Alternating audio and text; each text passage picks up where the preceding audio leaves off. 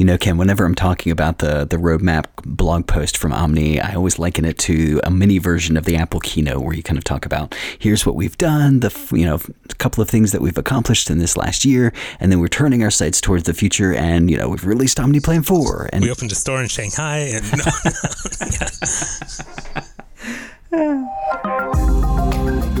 You're listening to The Omni Show. Get to know the people and stories behind the Omni Group's award winning productivity apps for Mac and iOS. My name's Andrew J. Mason, and today we talk with Ken Case, CEO of the Omni Group, about the 2021 roadmap. Well, we're so excited to be talking with Ken Case today, and I promised him before the show begins that I would just, you know, much like an FBI investigator, just trying to find down at the CSI detail level. is there anything? I've been studying this this blog post uh, with a fine tooth comb, just trying to think. You know, is there anything that I can read between the lines and kind of pull out uh, from the blog post just about the future? Uh oh. Setting expectations a little high there. I don't know. well, all kidding aside, I really am a fan of these roadmap posts. I know that there's plenty of people who look forward to these, and it's got to be cathartic for you to write them as well. I mean, just this acknowledgement of, okay, here's what's true. Here's where we've been. Here's what we've seen. Is there any portion of you that just says, ah, there we go. You know, I've taken a snapshot of the last sprint. Now we're looking to the future. Here's what we see kind of from here. So I think there is an element of, yes, you know, there's a sense of completion. But what I more often feel as I finish the roadmap is, okay, I'm ready to code now. Let's get going. I think about all of the hopes that, that I've sort of captured as I've been building that roadmap up and writing it down and how much we have to do. And I'm just impatient to get started and, and keep going. I mean, we've already started on what I described, but yeah, to get it to all of you. Well, now that 2020 is over and we're on our way through 2021, are there any takeaways or thoughts that you have surrounding, you know, the entire year so far? Yeah, well, I will say that going through 2020 has given me a whole new appreciation for the historical context leading up to the roaring 20s. That after everybody's, you know, been stuck at home, depressed for a year, when the pandemic finally ended, you know, they're ready to get back to work, get a lot, uh, that the economy really boomed for the next decade. Now, of course, that led to the crash of 29 and a whole nother decade of pain. Yikes. okay, maybe, yeah. maybe not a complete metaphor, but that idea, you know, of just this, this we're ready kind of rebound moving forward thing. One of the things I've been sort of thinking about is what a different position we would be in if this pandemic had happened 30 years ago or even 10 years ago before we had our fast network connections for these video conferences. Yes. Some parts of the economy have been hit very hard. Anyone in the service sector, anyone in restaurants, you know, a lot of a lot of places have had to close up shop and go out of business.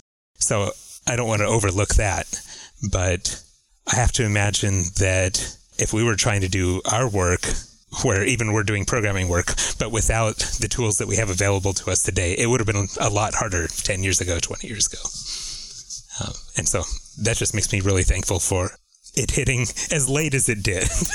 Not that I wanted it to come at all, but no, no, not at all. But uh, I'm just so grateful for the progress that feels like it's been made and the bright future that we believe is ahead. I mean, there's not really a way to underestimate the scope of what your team's taken on in the last few months. I mean, it's like millions. I want to say millions of lines of code across all the apps. I mean, uh, it's so easy to gloss over something like the M1 transition or the subscriptions that's been introduced. But I don't want to say there's an urgency, but there's a work with the purpose. It's like, what's next? What's next? what's next? Well, that's a really easy thing not to spend time reflecting on because once it's done, it's done, it's shipped, and we're always looking ahead. What can we do next, and so on. But looking back as well, I think it's important to pause and sort of celebrate some of the improvements we did bring. So M1, of course, was one of those things. Having all of our apps ready on day one for the M1 was a really important thing that we did. And the M1 itself was not the hard part of that work. The hard part is something that's just happened over the years of keeping all of that code maintained and ready for changes like this. If that code had been out of date and we had to do a bunch of work just to bring it to the latest operating system, then we would not have been ready on day one. Uh, another big project that we spent a lot of time working on this year, but it was really kind of a behind the scenes problem because it's not about how you use our apps, it's about how you purchase our apps and license them in the first place. We want that process to be as invisible as possible. So we don't spend a lot of time talking about it or emphasizing it. But there were aspects of our old licensing system that really got in the way for customers. We were providing a license code for, for each purchase that you made. And then if you had a large team that was buying hundreds and hundreds of copies, they suddenly had to maintain a spreadsheet of a bunch of license codes and keep, try to keep track of that. And so this year we have also shipped a sign in based licensing system where you just list the people on your team, they sign in, and when they sign in, it unlocks the apps for them. And that's a much better experience for the teams who are trying to buy our software. Well, speaking of signing in and unlocking, what else happened uh, that has to do with that this year? This is the year that we let you start subscribing to our apps instead of purchasing them upfront. And there are some people who really prefer the subscription model.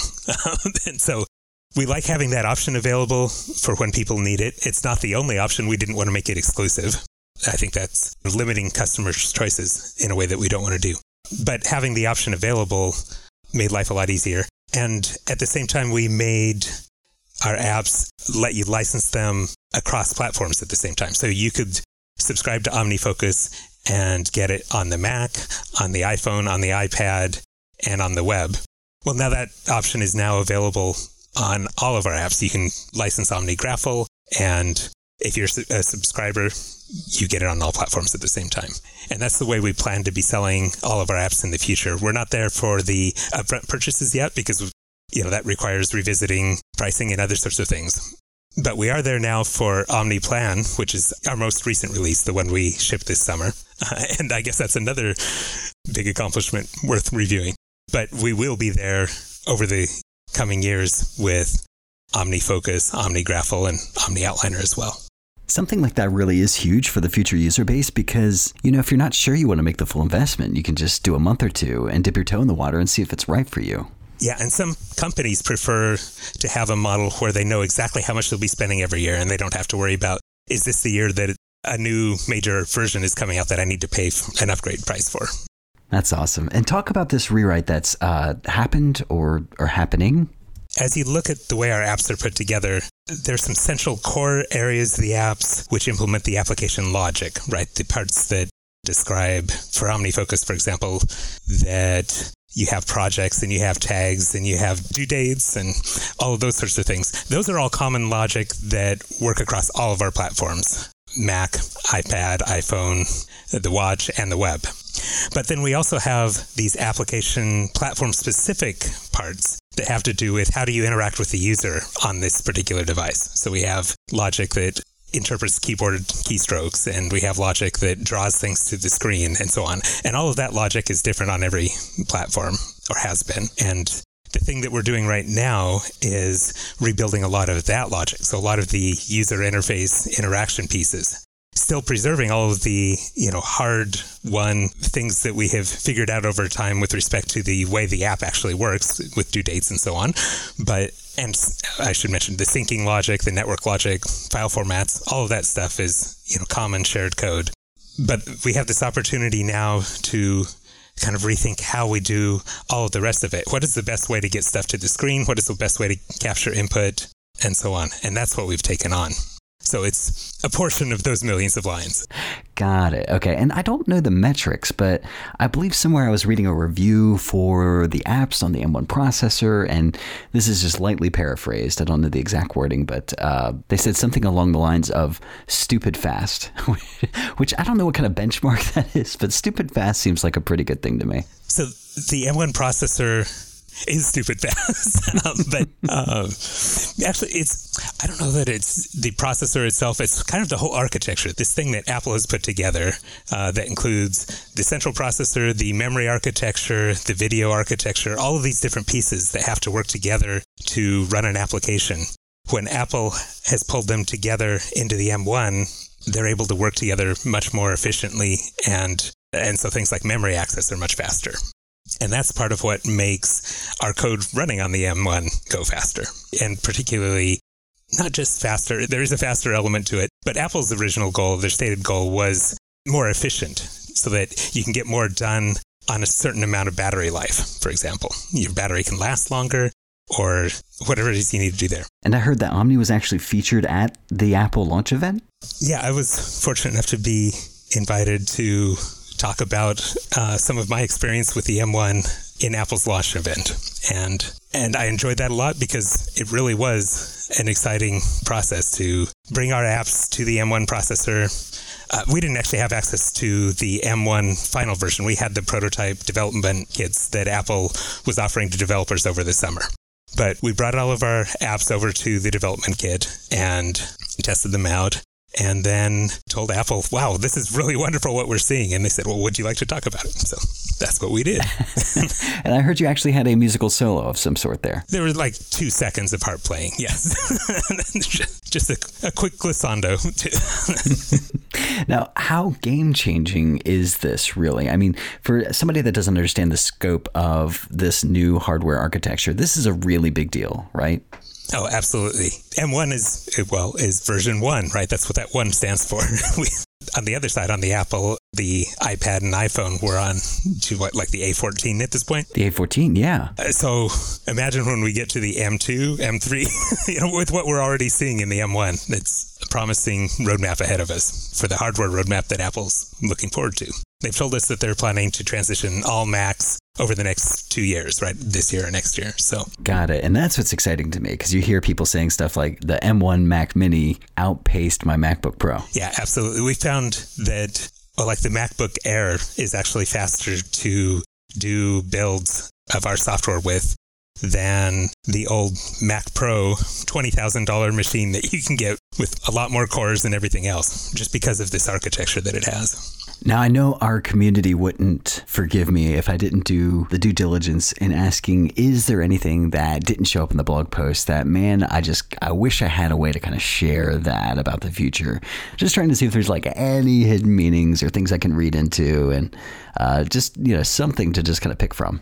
I don't have a lot more well, I don't have anything to announce about that at this time. Let's put it that way. I will say that one of our big focal points over the last several roadmaps years, you know, if you look through our the history of our roadmaps, has been about improving the integration between our apps. And a big part of that has been building Omni automation, which lets you write JavaScript plugins for any of our apps. And those plugins can call out and talk to any of our other apps as well as other third party apps that understand URL communication or any web apps that understand, you know, have a web API, a REST based API. So that's a way that you can use our apps with a bunch of other tools right now, ours and others. And I look forward to seeing how that ecosystem develops over time. We're actually building some pieces, like if you look at our current test builds that are, that are out right now, we've added, you know, in December, we added REST support for calling web APIs. Here in January, we're adding support for storing authentication credentials in a more secure way so that, you know, one plugin can't read another plugin's authentication credentials and so on. And other changes like that, I think, are just going to make this ecosystem grow. and I look forward to seeing what people do. Yeah, I'll, I'll go ahead and use this opportunity to plug uh, Sal Soghoian's episode when he laid out this overall framework for Omni automation.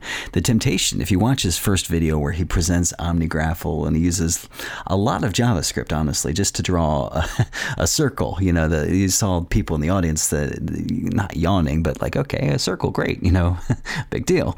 But then he starts to get a lot more interesting in terms of the examples that he started creating. You're like, my gosh, anything really is possible with this. Yeah, it gets a lot more interesting when you take that sort of JavaScript and now it's going out and talking to your router and finding out what network devices are off, are currently connected to each other, and then it's drawing a graph of that on your canvas in OmniGraffle, right? That's the kind of thing you can do when you start building tools out of this automation technology. Yeah, I can't wait to see what happens. Talk to me about the last paragraph or two in the blog post where you allude very lightly to some design tweaks that are happening within the apps, uh, starting with OmniPlan having what's called an outline view. Uh, what is an outline view, and why is this uh, exciting as we're moving into Big Sur and the guts of the apps are being reprogrammed from the ground up? Sure. So I'll just break that down quickly a view in an app is a thing that draws to the screen and interacts with the user. So sorry for using that rather technical term without any clear explanation. But now's, I guess, our chance to do that. So an outline view is a part of the app that is drawing an outline. And in Finder, for example, you can put the Finder into outline mode and you'll see it draw an outline view of your folders and the files that are contained inside. In Omni Outliner, of course, the whole central interface is an outline view. You're working with an outline and you want to work with it in a nice, rich way. So, what I was talking about there at the end of the roadmap is bringing that outline view, a nice, rich outline view that's editable and everything else, to iPad, not just for Omni Outliner, where we've had it now for a decade, but for all of the other apps. So Omni Plan can use an outline view just like it does on Mac for looking through your projects and arranging stuff inside them. OmniFocus can use an outline view for organizing your tasks there. And we've actually had an outline view in OmniFocus now since the beginning of OmniFocus on the iPhone. But it was not a very good outline view. that's, that's really what that paragraph is talking about. So now, instead of just being an outline view where you see an indented set of tasks and, and so on. You can collapse and expand those items. You can edit them in place. You can drag and drop them into other places and so on. Some of those interactions worked already, but none of them were as complete as they were on, say, the Mac or in Omni Outliner, the dedicated app. And we really want that sort of capability to be available wherever it makes sense in our apps. that sounds phenomenal. You know, as an OmniFocus user, I'm guilty of overstructuring my areas of responsibility. So, you know, folders within folders within folders. So swipe, swipe, swipe to, to get to a certain level of detail. I love the granularity that that gives you the ability to slice the data and see it in a certain way. But, uh, but sometimes it's a round trip to go back and forth. Yeah. Hopefully you won't have to do nearly as much navigation because you can do a lot more stuff right there in place. You're not going into a detail mode and then coming back and then going into another detail mode and then coming back and so on as you're adding tasks and manipulating them. I think everybody can appreciate good design when they see it, but just as a beginner, this is probably a, a, super basic question. But is there a tension there between, you know, the amount of real estate that shows up on the screen versus the level of complexity of all the different details that can be shown at once? Yeah, there's a constant tension there between approachability, discoverability, maybe I should explain what these terms are. So, approachability to me is how easy is it to just sit down and start using an app without knowing anything about it, without having to go read the manual and, and go into depth? Discoverability is finding features that are in the app that you're trying to use. So sometimes we call this the blank canvas problem. OmniGraffle used to, when you first launched the app, it would just bring up a blank canvas where you could drag on your shapes and connect them and so on but people didn't know what to do at that point. They see this blank screen, but what am I supposed to do now?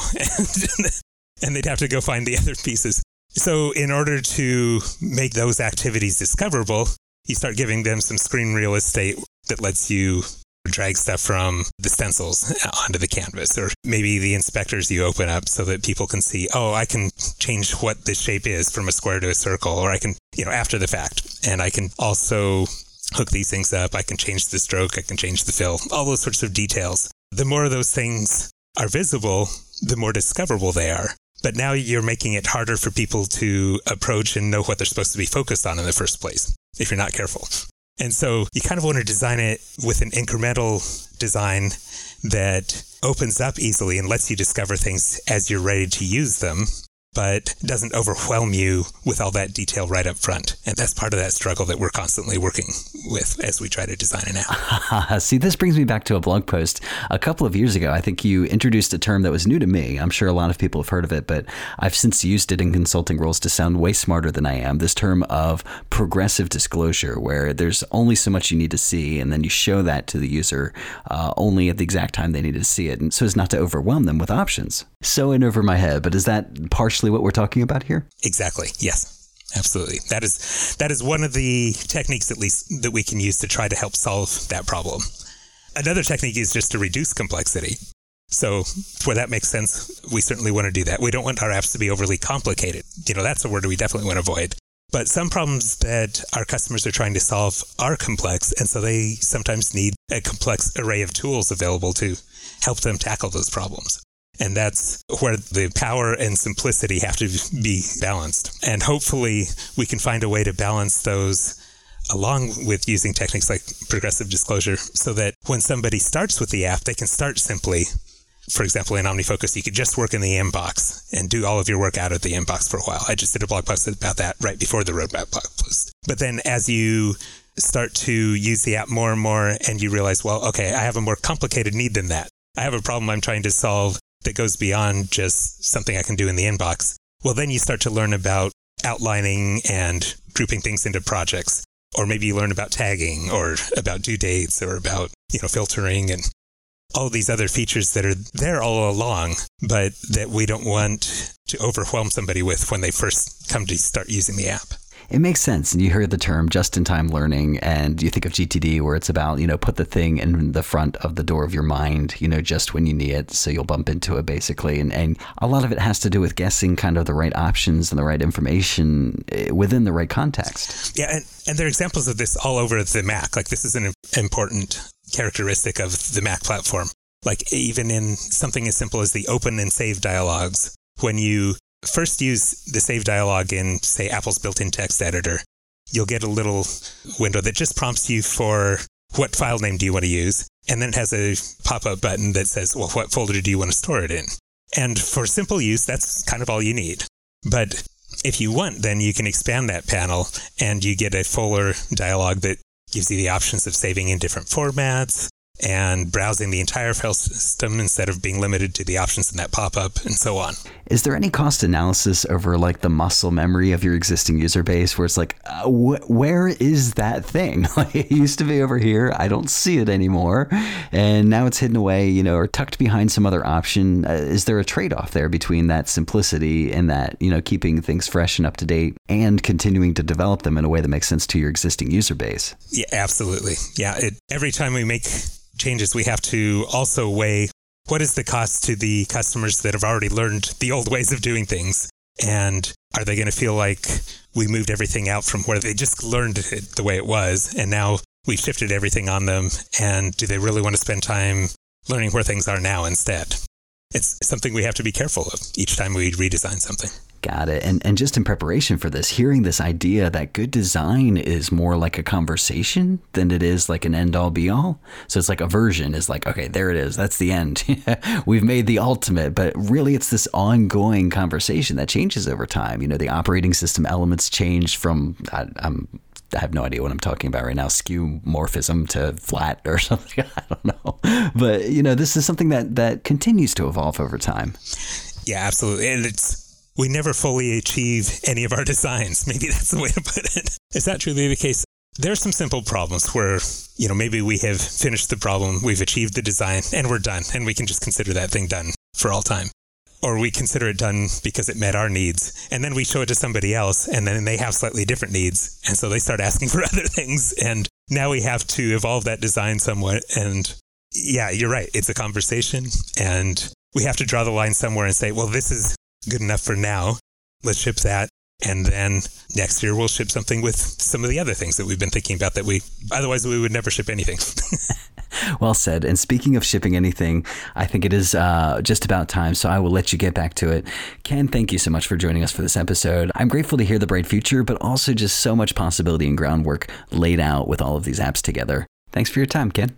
Thank you, Andrew. My pleasure. It's a great roadmap, and I'm excited to see it come to fruition. And thank all of you for listening today. Hey, we're curious. Are you enjoying the shows? Are you enjoying uh, learning how people are getting things done utilizing Omni software and products? Drop us a line at The Omni Show on Twitter. We'd love to hear from you there. You can also find out everything that's happening with the Omni Group at omnigroup.com slash blog.